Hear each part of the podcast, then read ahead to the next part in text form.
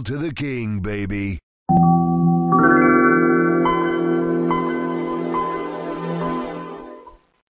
Welcome to Tech Tales. I'm Corbin Davenport, I'm Katie Janzen. and today we are talking about Duke Nukem Forever, which was a video game that was in development for 14 years. Not that long. I guess I'll start by saying um, this episode will have more adult language than usual because it's it's kind of hard to talk about Duke Nukem without that. Does this mean I can swear, Corbin? Probably because some of the, some of the quotes I have are is swearing, so I think that that's probably fine. This episode is rated E, but not for everyone, for explicit. So before I talk about Duke Nukem Forever, I need to rewind a little bit and talk about the game studio that made it and some of the games that came before it. So we'll start at the founding of Apogee Software, which uh, later became known as 3D Realms. It was a game studio founded by Scott Miller in 1987 because he wanted to publish the video games he was working on. George Broussard, a student at the same high school as Scott, later joined and is credited as co-founder. So these are the two like important people that we have to remember is George Broussard and Scott Miller. The first Duke Nukem game was released in 1991 as a 2D side-scrolling shooter where oh, you Oh, wow. kill enemies and destroy obstacles on your way to defeat the evil Dr. Proton and his army of tech bots. It was uh, developed and published by Apogee Software and released for MS DOS PCs. And you play as Duke Nukem, who the manual describes as, quote, a humble sort of guy and would much prefer to stay in his cool Los Angeles apartment and watch his soaps. But when the going gets tough, so does Duke. I love that Duke Nukem watches soaps. Yeah. Um, great start. Already great character. And the original game received pretty favorable reviews. Duke Nukem 2 was released just two years later and was also developed and published by Apogee. The game's plot started with Duke Nukem being kidnapped by aliens while he was being interviewed on the Oprah Winfrey Show about his new book, which was titled Why I'm So Great. That's the actual plot. the the world needs to know why. the aliens aim to use Duke's brain to plan out an attack on Earth, but Duke escapes and then has to fight his way off the alien planet. Duke Nukem 2 was also a side scrolling adventure game and, and also received pretty good reviews. Now, what really made Duke Nukem a big series was Duke Nukem 3D. And this was released in 1996 um, under the 3D Realms name. This was uh, like the new name for Apogee Software okay. It was it was huge. Like this was a very very popular game, very impressive game for the time. This one was a first person shooter and unlike most other early first person games, many objects in the environment were either interactive or could be destroyed. Oh, that is cool. Yeah, so like if you think back to like Doom, there's not a whole lot of like interactivity you have besides like you're pressing buttons and sometimes like platforms move up and down. But hmm in this game you have like you know if you shoot glass like it shatters and then there's rooms that open and close and there's like little machines in the world that that change when you interact with them uh, which was really cool for 1996 That does that sounds really cool. duke was once again tasked with killing aliens. This time the aliens were abducting women from earth which later turns out to be a distraction to keep duke occupied before a full invasion begins They took Know Thy Enemy seriously. Duke Nukem 3D helped establish the first person shooter genre alongside games like Wolfenstein 3D, which came out four years earlier, and Doom, which came out three years earlier. So I've actually got some gameplay of Duke Nukem 3D we can watch to get a little bit of a feel for this. now maybe I'm about to find this out, but uh, at Duke Nuke at the point we're at with Duke Nukem 3D, do we have the voice of Duke yet? yes, yes, we do. Amazing. Duke's tough guy voice by John St. John, cheesy one liners, and adult theme uh, gave it a pretty strong personality. And both the dialogue and in-game world were sort of filled with jokes about other games and, and movies and TV shows. So yeah, just like combination of all of this and, and, uh, John St. John was a perfect voice actor for this. There's, there's a lot of references which can get kind of like, it, it fits the silly nature of the game pretty well, but uh, I'll read, I'll read some of, some of the lines here from the game that Duke says. Uh, he says, mess with the best, you'll die like the rest, which is a quote from the movie Hackers. I ain't afraid of no quake, which is referencing both Ghostbusters and the game Quake.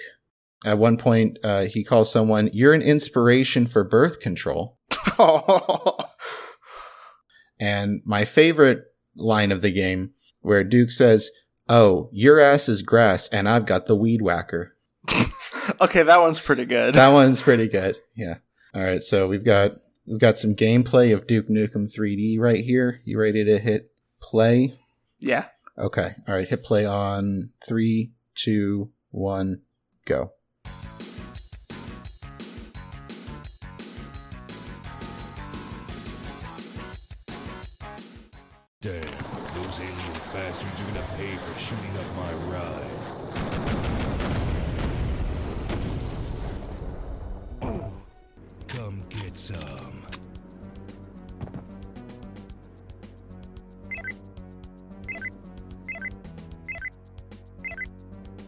Oh, the security camera is cool. Yeah.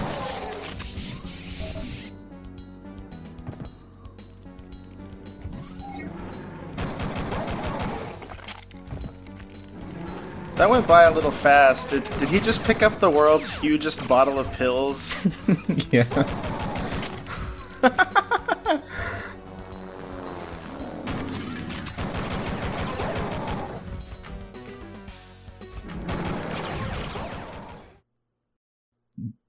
I'll link the clip uh, we just watched in the show notes, and and everything else we watch is down there too, and all the sources.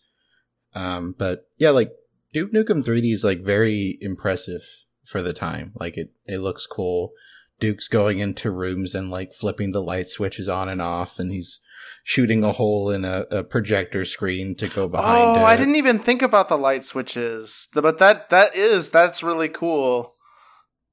Yeah, this this would have blown my mind. Uh, I I didn't ever play uh, this kind of game around this time, but but this this is really neat for the era that that we're talking about. Yeah, and and this game received like very high acclaim from from everyone. And in April 1997, 3D Realms announced a sequel called Duke Nukem Forever. Uh, there was no formal release date yet, but the studio predicted it would be complete within a year and, quote, well before, quote, Christmas 1998. That does not turn out to be true. So Christmas 1998. This is the original promised date. Yeah, sort of. Yeah, it's it's still like an estimate, but yeah. Okay. like, this is very off. it doesn't does not end up happening. you don't say. Yeah. Duke Nukem 3D was it was a big step forward in terms of technology and and how you played the game. And 3D Realms Mhm. wanted to keep that going. They didn't want to just make another Duke Nukem 3D. They wanted it to be a, a another huge technologic bump. They wanted to raise the bar. Yeah, so early on, 3D Realms decided to license the engine from Quake 2 from id Software, which was like one of its big competitors in this space. The engine used in Duke Nukem 3D, which was called the Build engine, was incredibly impressive for the time, but 3D engine development was moving very rapidly, and 3D Realms didn't want to waste time building something that could top Duke Nukem 3D. So that's why they, they go and license the Quake 2 engine. And 3D Realms never confirmed how much it paid to license the engine, but co-founder Scott Miller called it a truckload of money. and some estimates say as high as $500,000, which adjusted for inflation in 2023 is 945 million. And this is still a studio of like a single digit number of people at this time. I don't think it's I don't think it's single digit, but it's it is still very small. Like definitely not Okay. more than I, I don't think it was more than 50 people. That's that's a lot of money for for not a lot of people, and even like like setting like adjusting for inflation, sure, but like that's that's that's real numbers. Yeah, that's a lot of money. In May of 1998, an extended trailer for Duke Nukem Forever was revealed at E3 that year. So this is kind of the world's first look at Duke Nukem Forever is in May of 1998. And again, the original like hopeful ship date was in Christmas of 1998. So kind of bumping up against that. We'll watch the trailer for that now. Ready. All right, go on three, two, one, go.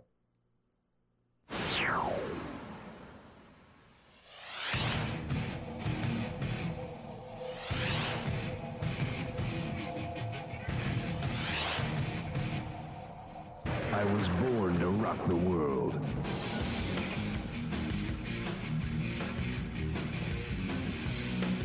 This is definitely a lot closer to like original Half Life. Yeah, the like concrete pipes rolling down that hill or the little shack falling down is really impressive. Yeah. Damn, I make this look good. We've got the rolling ball from Indiana Jones keeping up the the references.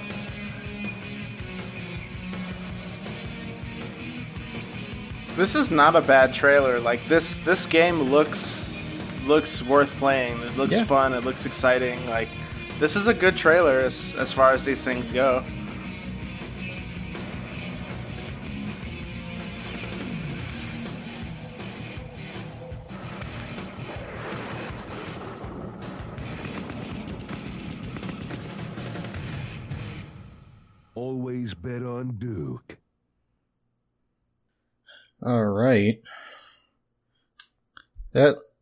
Looks pretty pretty cool.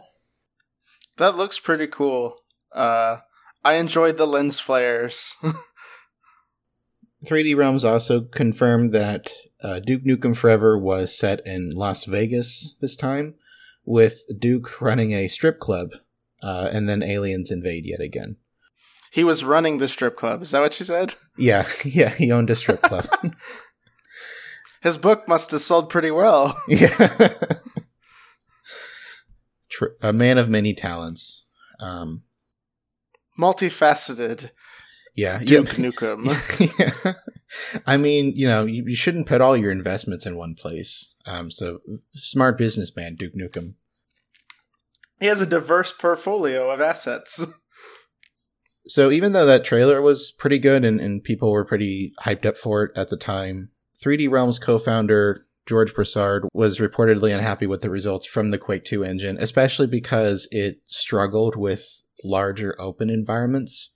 So like a, a big part of this game was that you were around the area of Las Vegas and it really struggled with rendering like a lot of desert out in the distance and and just like sort of these larger open world environments as a whole because like also when you look at Quake 1 and Quake 2 where this engine came from like they're not really doing a lot of huge open environments they're they're sort of in these like you know indoor Tight room areas yeah and and corridors and like there was that staircase, but it's all confined and contained. Yeah, like it, it just it wasn't really built for that. And Broussard was impressed with the Unreal Engine, which was released by Epic Mega Games only a few months after the Quake 2 engine, which is the the company that uh, we now know is just Epic Games. Their games have ceased to be mega. Yeah, just just Epic. Even though it would require starting almost from scratch, Broussard and the development team decided to switch to Unreal Engine. So, uh, pretty it's it's pretty unusual for a game to show off a pretty big trailer and then switch engines. That doesn't happen a lot. That is a bold, bold choice. Yeah. I'm going to read a section from a Wired article from December 2009 by Clive Thompson. This is a really great article. I'll- put it in the show notes. Um, it goes over a lot of like why this game uh, did not go well.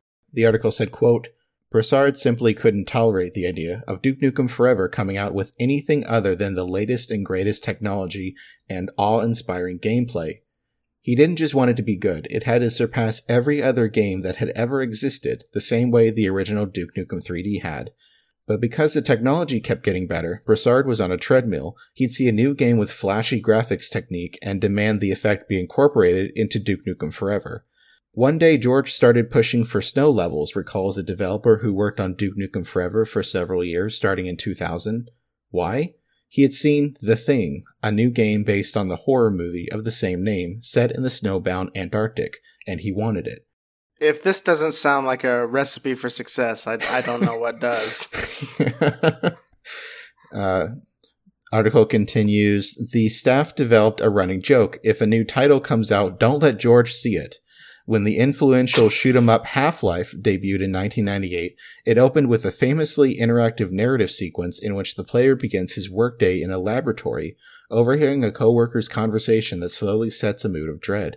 The day after Broussard played it, an employee told me the co-founder walked into the office saying, "Oh my God, we have to have that in Duke Nukem Forever." Quote. So definitely a, a pattern emerging of there's a cool new thing it has to be in this game to, the point where the the people working on it are concerned. it sounds concerning. Yeah. By the end of 1999, Duke Nukem Forever was still nowhere near complete. Um, but 3D Realms did show off another trailer at E3 2001, which we will now watch. We got trailer number two. Trailer number two, engine number two. Em- engine number two, yes. Okay, ready. All right, go on three, two, one, go. People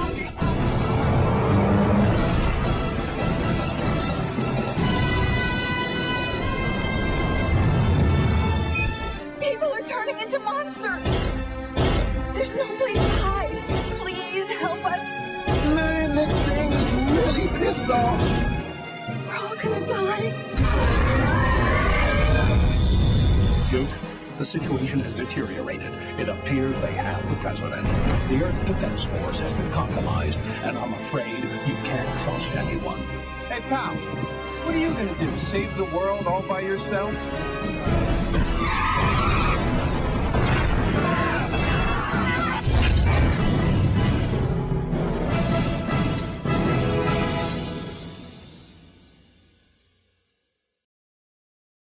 I have to say, I'm a lot more impressed than I like could have expected about the like facial models on those people. Now it's a trailer, so like you know, wait until it's in the game. But that that looks pretty decent, I would say. Um, and I and I'm looking at it like right like in the context of today. So like back then, that that's pretty good looking. I think. Yeah, there's a lot of uh, open areas around Las Vegas. Like there's a big panning shot where you're looking around the like Las Vegas strip. There's like a part where it's like a car chase scene and then there's other parts where you're on again like moving areas are still kind of a big highlight here. You see a couple shots of Duke like using like, vending machines and stuff in the in the style of, of Duke Nukem 3D yeah, there's there's a few parts in this that do look a lot like the original Half Life. Uh, very Black Mesa facility. At the end, it it does say when it's done is the release date. when it's done. When it's done in, in the quotes. trailer. And that had become a, a common line at 3D Realms whenever someone asked when the game would come out, which is uh, g- a good response for like an open source software project or a side hobby or something. Not that good for a, a, a game that's already several years behind its original release schedule. Yeah, like if you like start from there, like it's coming when it's done, and then you put a date after that point, and then like you meet that date, or or maybe delay one or two more times after that, a short amount. But like having a date, uh, and then blowing past it, and then switching to when it's done is uh, it's not a great look. Not great, no. And what's funny is an unfinished build of the game from around this time later leaks online in May of 2022, which also I think I remember hearing about this. Yeah, yeah, that that included a bunch of unfinished levels and the source code and the level editor. And so, like, the, you can find gameplay of people playing this. I, I watched a little bit of it. It's it's pretty interesting, but it's very not finished. Like, there's only a couple areas you can really go through. I really love that we we have this as like a piece of history, though. Yeah, yeah, it's it's a very interesting insight into game development at this time. So that trailer was at E E3 2001. By 2003, there were still only about 18 people working on Duke Nukem Forever full time. That's not an unusual amount for game development in the mid 90s, but most major games at this point had teams of 50 people or more working on them. And of course, now that number is much larger. Like when a, a big game comes out from a big studio, that's like thousands of people working on it in some capacity. And that was kind of another sign that the 3D Realms co-founders were were still very much operating as a 90s game company. One of the co-founders, Scott Miller, said later that he realized Duke Nukem Forever was in deep trouble around 2004. According to a, a blog post he wrote much later, he approached Digital Extremes to take over development in 2004, which was the studio that co-created the Unreal series of games and uh, is now best known for the online game Warframe. So, uh, Hmm. pretty pretty talented people over there, and Digital Extremes was reportedly excited to take over the project, and the transition even had approval from 3D Realms' publisher, which was Take Two Interactive. But the deal was quote shot down internally quote, which Miller later said was a fatal suicide shot, according to him. And and this is 2004 now, to Yes. be clear. Yeah, So so we started in in what was it, It- early 1998? the game They were was saying in, the game was announced in 97 supposed to come out probably end of 98 and then we had we had 98 and then when it's done and now it's 2004. in big trouble is uh is right. yeah yeah in 2004 take two ceo rich roedel was asked on an earnings call about a release date for duke nukem 3d he said there was no confirmed timeline from 3d realms he also said on the call that the game was now using the engine from doom 3 which would have been the the, the third engine this game was supposed to be using But George Broussard later said that wasn't true, but he didn't clarify where the CEO might have got that information from. So that's still kind of an open question of like, that doesn't seem like something you just accidentally say, like, cause that's, that's a very specific detail that he said on that earnings call. So I don't know if like someone communicated to him wrong or maybe at one point 3D Realms was testing a version of this with the Doom 3 engine. I don't think anything like that ever leaked, so we don't really know, but it's kind of interesting. Cuz I don't I don't know what everyone's familiarity with with game development is, but like game engines aren't things that you can just swap around. Like you can't just oh, we took out this engine and put this other one in. You basically have to restart the whole game from scratch. And like maybe you can port some of your models and and texture assets and that kind of thing, but like any kind of like prescribed sequences or levels I would think would have there you'd have to be do tons of rework to to port to a new engine. Yeah, like ideally you'd never want to switch engines in development because it is like you're you're starting from scratch. Never mind two times so far.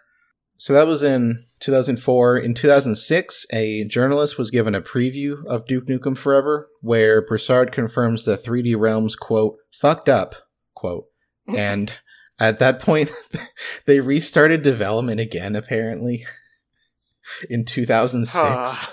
2006.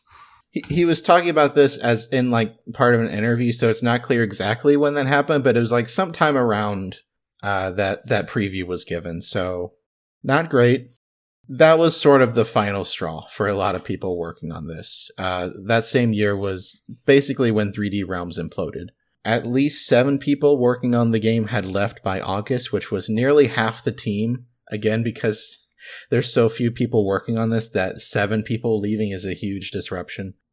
Oh my god. Scott Alden, a developer for Duke Nukem Forever, said, quote, I left because I was burned out after working on the same project for five years without any end in sight. Quote. Yeah, hopefully, even if you're not making a release date public, internally, hopefully you have like some more vague timeline that at least like, okay, we have to do this and this and this uh, to get done. But it sounds like just like uh, when it's done is when it's done, and no one knows when that will be at all. Yeah, yeah, there was no timeline at all here. I want to read another section from that Wired article. Uh, it said, quote, For longtime employees, the incessant delays posed two big problems. One was professional cred. Duke Nukem Forever was the only modern 3D game some of them had worked on. If it didn't ship soon, they'd have spent nearly a decade with nothing to show for it. The other was money. 3D Realms paid its designers less than many competitors, most notably id Software down the road. Broussard motivated them by offering profit sharing. Their business model was to pay the developers very low, but with a potential payday at the end that was pretty substantial, says a former employee. As Duke Nukem Forever failed to arrive, so did that big payday. Quote. Not good. Not good. The promise of uh, profit sharing is uh, Yeah. classic scam at this point.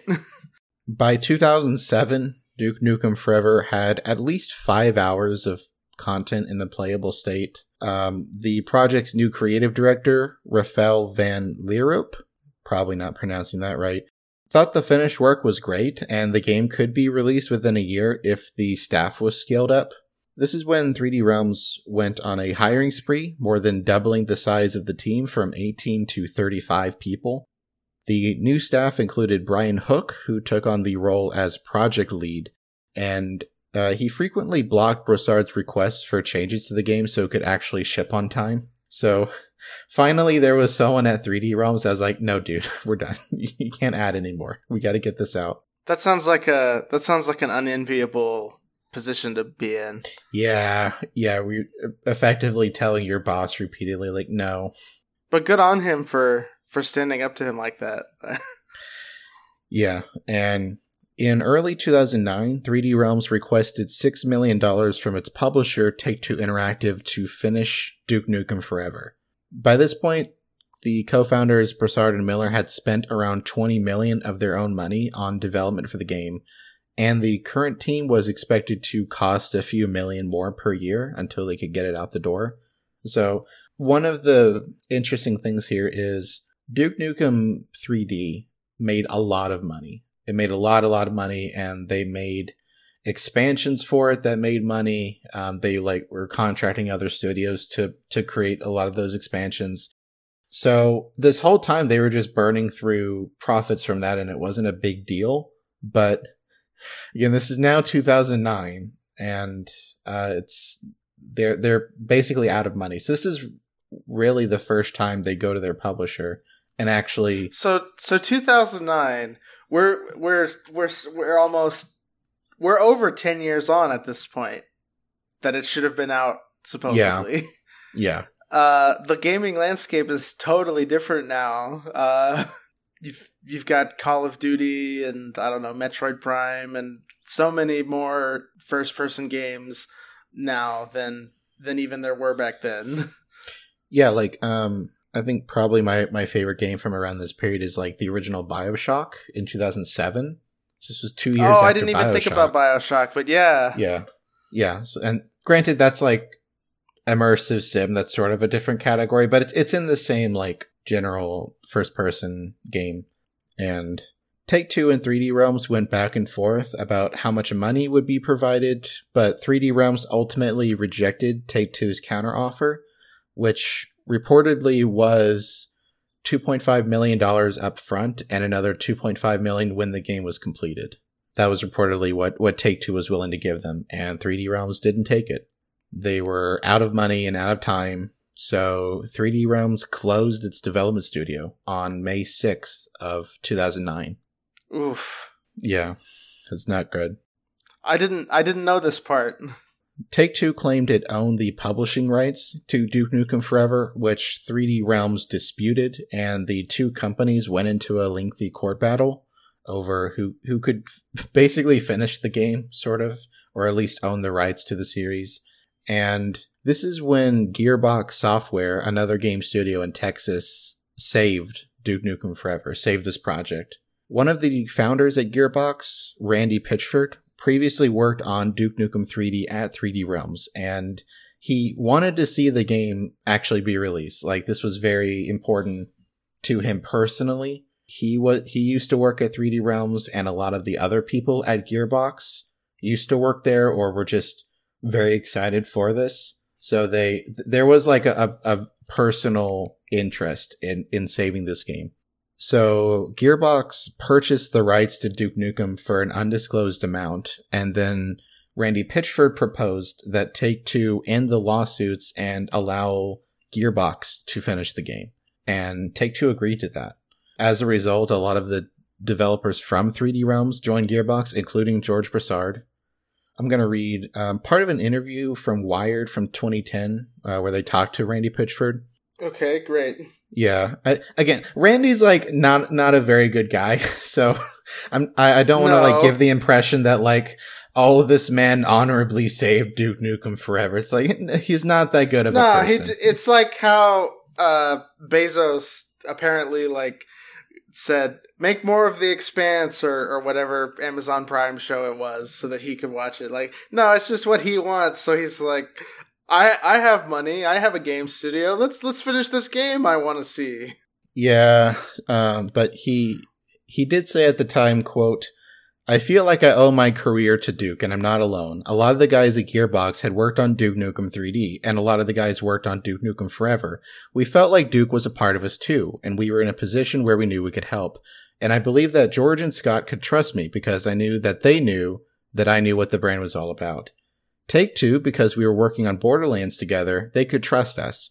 We were in this weird, unique position where we could help everyone come together in Duke's time of need. It was risky. I had to put myself in the middle of it. I had to put my studio in the middle of it, and we had to take a bet. We had to spend money, and we had to put resources on things. We had to take a big risk. It's funny, they say you should always bet on Duke, and we did, and it paid off. We helped the lawsuit go away and settled that for everyone. Quote. The next time we see the game is at PAX 2010, which was not previously announced at all. Like PAX was just happening and, and Gearbox was like, oh, by the way, we have Duke Nukem over here. Amazing. Yeah. And then in January of 2011, we got another trailer. So we got our third trailer. Let's go. And this is engine five. This is still uh, Unreal Engine. Okay. They they end up calling this Duke Engine. I don't know why, but my my my understanding is that this is basically just very modified Unreal Engine 1. Someone has just taken the word Unreal and like scribbled it out with a red pen and wrote Duke in its place. And right off the bat there's quite the ESRB warning on the first frame of this trailer. We've got blood and gore, intense violence, strong language, mature humor, nudity, strong sexual content, use of drugs and alcohol. Oh boy. Great game. You ready? Ready. Okay, go on. Three, two, one, go.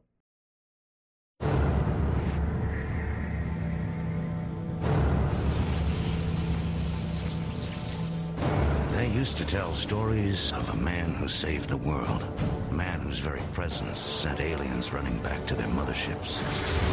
A man who disappeared without a trace. When the invaders came back, They came back angry.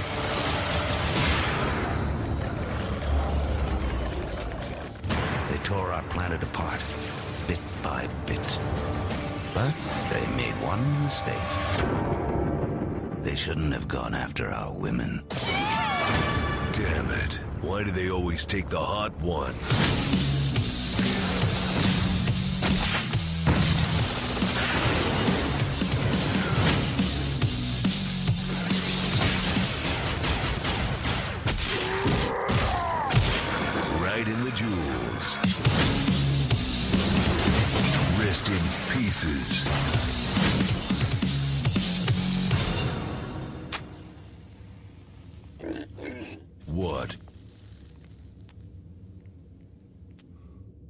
Think I was gone forever?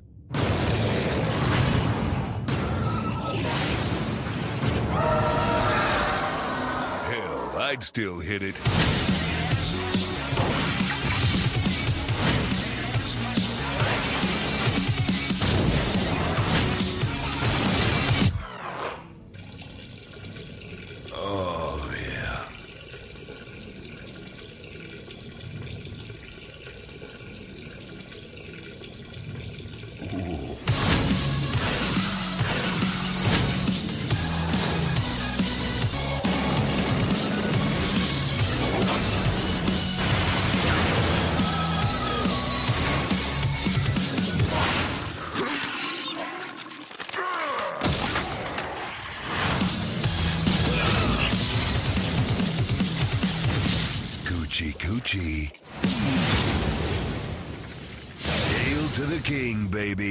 The game, Duke? Was it any good? Yeah, but after 12 years, it should be.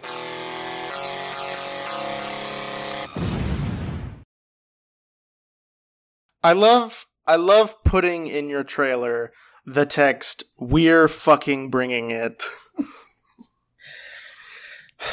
like Yeah, that- that's Yep, that that had a lot of uh uh killing aliens, um a lot of a lot of naked people. What an experience. so. Were these censorships that are in this uh, IGN YouTube video were those shown on the stage, or is IGN censoring it for for their upload? I have no clue. Okay, The the game is uncensored, but It would be pretty funny if like the, the game censored Yeah. it, so, like the censor bar just appears. So, finally, on June 10th of 2011, Duke Nukem Forever was released after 14 years of development. In its final form, it was a first person shooter that combined combat and puzzle solving, mostly set in Las Vegas and the Hoover Dam. The game has some interactive objects like Duke Nukem 3D. There's pinball tables you can you can play with and sinks and uh, of course urinals. Uh, Duke was peeing for like 30 whole seconds in that trailer. it was so long. It was very long pee. He just the plot once again involves aliens attacking Earth and Duke coming to the rescue. Eventually, it's revealed that the aliens are forcibly impregnating women to create more aliens. So that's the plot. The game earned a score of 54 out of 100 on Metacritic Ooh. average from 48 reviews. Most of the reviews were not kind at all to this game because, like, first of all, a, a game in the works for this long is almost impossible to not be a disappointment. Like, you just you've created Yeah, way the, too much the hype. stakes have gotten so high. The yeah, the what you have to live up to is just it's become a mythology unto itself, and you can't ever live up to that. yeah, and and this was an extreme example where really the fact that like it took so long was almost the game's kind of why it was still known. Is like, oh yeah, there's this game that's just been in development for over a decade, and I guess it's coming out now. Maybe I'll buy it. Most of the reviews complained about the dated graphics, slower gameplay, and the uh, loading times. Especially on console, the loading times are really bad. I'll read uh, some reviews. Um, again, like the links for all of these are in the show notes. You can read the full reviews. They're they're interesting. I'm just grabbing sections from here. GameSpot said, "quote There's nothing sexy, provocative, or sly about Duke's portrayal in this long awaited sequel. In Duke Nukem Forever, there is little joy, little excitement, and little fun. That is, unless your idea of fun is to catch an occasional glimpse at digital nipples while you jump and drive around and only occasionally shoot a few brain dead aliens. Ars Technica, which was probably the most brutal review I found from the time, said, quote, In another scene, a woman sobs and asks for her father. You see, the woman in the alien craft are being forcibly impregnated by the aliens, and during your journey, you hear a mixture of screams and sexual noises. After I accidentally blew up a few of these female victims in a firefight, Duke made a joke about abortion. This is what passes for humor in the game. It's not racy, it's not funny, and it makes you feel dirty. Every time I put the controller down, I felt the need to rub my hands on my jeans as if the game were making me physically dirty. It's like watching your uncle tell racist jokes at Thanksgiving and praying someone has the guts to tell him to cut it out, but this time it's interactive and you're the uncle. Nobody wants to be in the middle of racist uncle simulator. No, that's a horrible experience. PC Gamer, which had one of the more positive reviews I found, said, quote, Duke Nukem Forever is a throwback to the age when shooters were long single player experiences first and multiplayer games second. And as such, the eight player multiplayer modes aren't going to challenge Call of Duty or Battlefield for the competitive crown. It's often hilariously effective at showing us a good time, though. The 10 maps, which are diversely designed with the same wide range of locations as the campaign, are built to create goofy and memorable moments when combined with Duke's weapons. One category in which Duke Nukem Forever has surpassed its predecessor by leaps and bounds is in its uncensored nudity, particularly in the first half. Breasts abound, some attached to shapely but dead eyed ladies, some to other less appealing things. If that kind of thing bothers you, you've probably already been warned away by the long as your arm ESRB rap sheet. But my personal taste threshold was, but my personal taste threshold was exceeded only once by a mid-game incident that goes just a little too far in mixing boobs, comedy, and gore. I think they're talking about the the alien ship part that Ars was talking about. Last review I'll read is from Destructoid, which was also extremely uh, brutal. They said. Duke Nukem Forever is an ugly game, both in terms of visuals and gameplay. It's hardly surprising that software over a decade past its due date plays like an artifact from a past age. In fact, under certain conditions, that could almost be considered charming. Some may defend the game for deliberately evoking an early 90s charm, but here's the thing. Even for a game from the 90s, Duke Nukem Forever isn't very good. It's simply not fun, and that's the cold hard truth. For a game that prides itself on being a big dumb shooter, you'll be surprised to note that the game features comparatively little shooting. A huge portion of the game is given over to awkward, badly designed first person platforming and physics puzzles ripped straight out of Half Life 2, with not even a fraction of the ingenuity found in Valve's games. After the rehash of the Duke Nukem 3D boss fight at the start of the game, it'll take 30 minutes before you're even given a gun. If you're expecting a non-stop roller coaster of violence, then prepare to be disappointed. Instead, look forward to making Duke jump around with horrible controls that see him sliding and bouncing from surfaces more often than not. Look forward to mind numbing sections in which you find barrels to weigh down cranes. Look forward to an entire level where you have no weapons or combat and instead need to find three random items to give to somebody for no good reason whatsoever before being rewarded with 10 seconds of unnervingly animated lap dancing. Oof. But hey, those are some nice trailers. it sure looked cool 10 years ago. yeah. Yeah, so I I played a few hours of Duke Nukem Forever because um, I I'd never played this game at all, and I just got an Xbox Series X a few months ago, and you can still buy it on there and like play it through the backwards compatibility oh, wow. thing. Yeah, so I kind of liked it at the start because it felt like a shit post. I think that's the best way I can describe it. It's just like you're you're starting off and you're you're playing as Duke Nukem in his giant casino he's built that's like a shrine to himself and it's just making like the worst possible jokes and like every wall has like posters of Duke in doing something and it's just it's it's pretty funny shit posting is hilarious. So that that's like a whole vibe unto itself. And so if you can pull that off, like there's merit to be had there, but uh, you're you're really walking a tightrope by by trying to do that or or by doing that, and uh, the cost of, of failure is is high. Yeah, a lot of the start of the game is in Duke's Casino, where like in one part you play through the same area as normal sized Duke, and then you play it through as Duke shrunk down by aliens to like action figure size, and you're in like this RC car, and you're going around the same areas, and it's kind of cool. I thought that was kind of fun. That's that's a really fun concept. Yeah, and you're like jumping on top of tables to to get to areas, and I I, I thought that was kind of cool. Eventually, you you go back to like normal sized Duke, and you get to these big outdoor areas that are just like they don't look good, which is really weird because if if you think about Las Vegas, that's such a vibrant environment for like a video game. Like you can do a lot with Yeah. that, and it just it just kind of looked really bland, and I don't really know why. And it it plays very much like a first person shooter from like the mid or late two thousands, which is not something I normally enjoy. hmm Bioshock was, I think, I think that was 2007, and this is 2011 hmm and like I I've played BioShock even on the like original PS3. That looked way better than this. And I I did get to that part with the alien ship where there's like weird like moaning women. I was like, "Uh, this is kind of weird. I'm just gonna try to get past this part uh, as quickly as I can. And then I got to that boss battle that's in the trailer for a second where you're like shooting this this giant alien with three boobs and the the boss battle is not fun and I was like, okay, I think I'm done now. I don't need to play anymore. I've seen enough. yeah, I'm like, all right, I don't think this is going to get more fun. I, I think I need to quit. I, I think the way they set up Duke Nukem is is pretty funny. He's supposed to just be like generic 80s, 90s action hero, manly man. Kind of in a way that's like, I don't think is, is necessarily aged poorly or, or anything like that.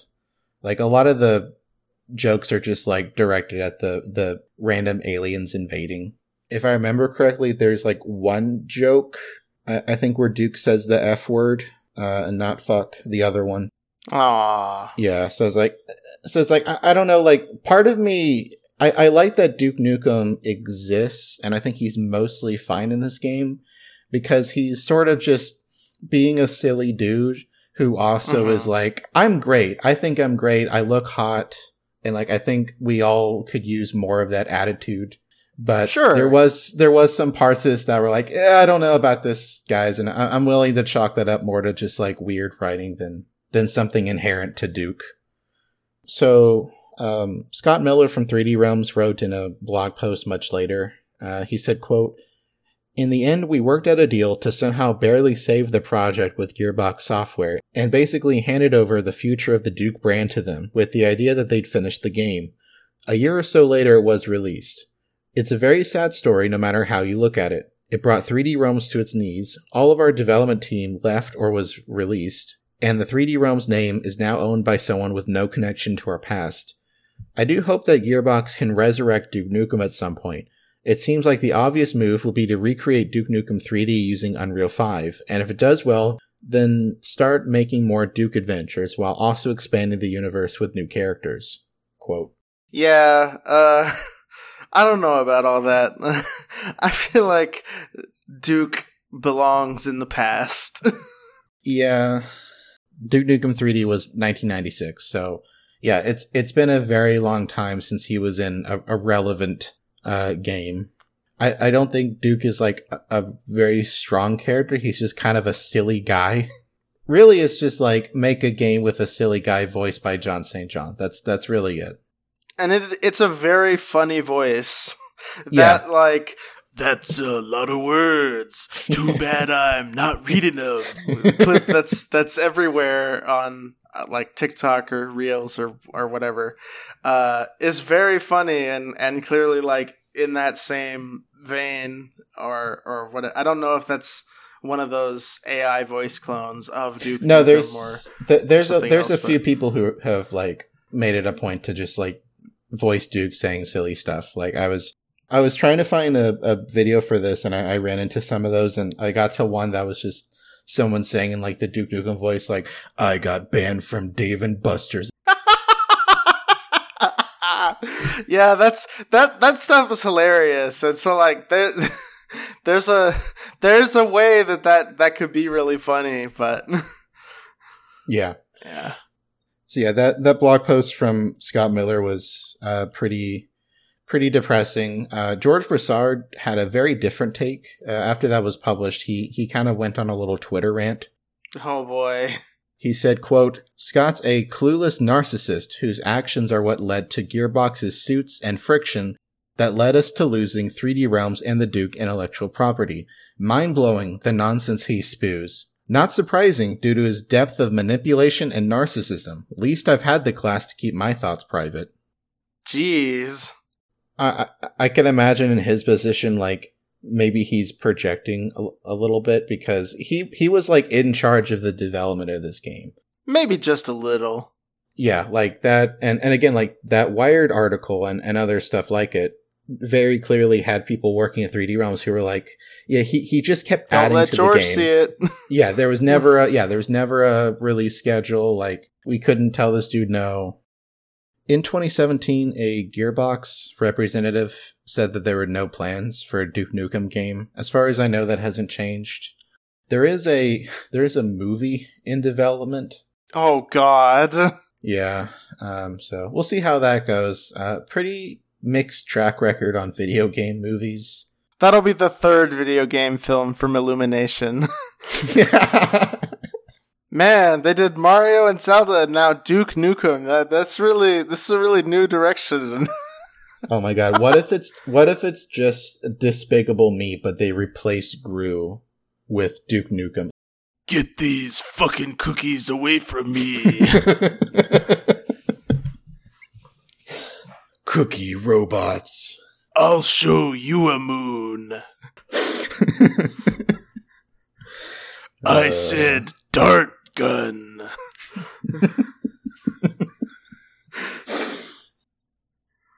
So, uh, as of 2023, you can still buy Duke Nukem Forever. Uh, it's on Steam. It's on the Xbox Store. Uh, it costs twenty dollars. I would not recommend paying that. Um, again, like it's it's not a good game. It's just kind of interesting from a historical standpoint. Um, and you can find the disc copies for like Xbox 360 and PS3 on eBay. They're like five to ten bucks. So Either way, def- definitely a very interesting part of the, the history of this stuff. Like, what a weird thing. yeah, so that's all I've got. Um, do you have any any plugs? I'm at 347 online at tech.lgbt on Mastodon, or you can follow my game dev stuff at conundrum at mastodon.gamedev.place. Uh, and you should buy my video game, Cold Light, which is, is very fun. Yes. And your game did not take 14 years, I believe. That's correct. It did not. TechTales is also on Mastodon at TechTales at mas.to. Also on Twitter at TechTales Show. Uh, the links for those are in the show notes. Also, all of the sources and videos are in the show notes, along with links to support the show if you feel like doing that. Thank you for listening, and we'll be back in your podcast feed soon.